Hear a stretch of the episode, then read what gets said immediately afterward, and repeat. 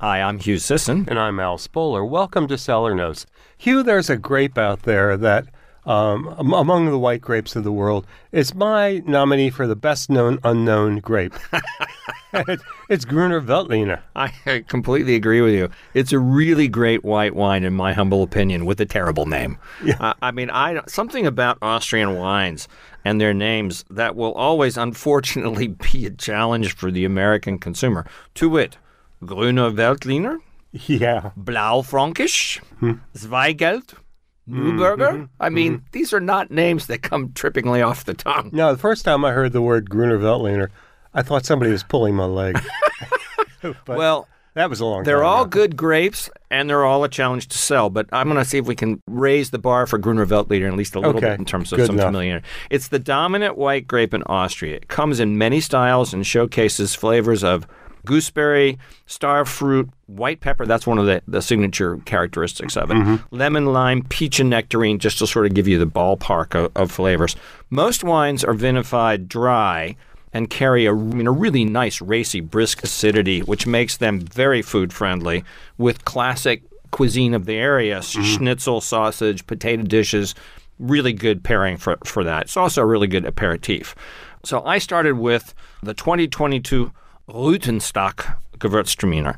Um, this is pale, strong colors. Aroma is almost like Sauvignon Blanc with citrus, white pepper, and then a good crisp acidity and a lean, long finish. Great value at fourteen ninety nine. My goodness. Yeah, I thought that was was a really really nice wine. Next was a big jump. We're going to put this on the website, folks.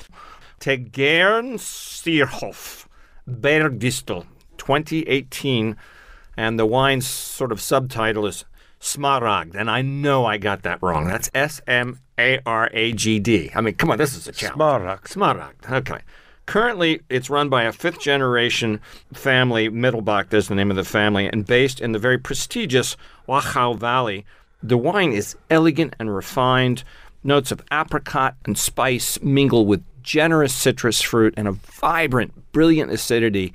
It's a blend of actually 60% Gruner Veltliner, 30% Riesling, and 5% Zweigelt, and then a little tiny bit of Pinot Noir thrown in there just for giggles. Um, this is Saturday night dinner quality, but at $28.99. Still a pretty fair value. If you've never had a Gruner Veltliner, this would be a really good place to start, although it sets the bar pretty high. Mm-hmm. Lastly, this was kind of fun from a producer, which is the Weingut Steininger was a sparkling reserve Gewürztraminer from the 2018 vintage. This is 100% Gruner Veltliner and produced using the traditional champagne method. Uh, the wine is pale straw, very lively bubbles, and a pleasing mouth feel. Uh, you know, a good mousse is the is the term that is used.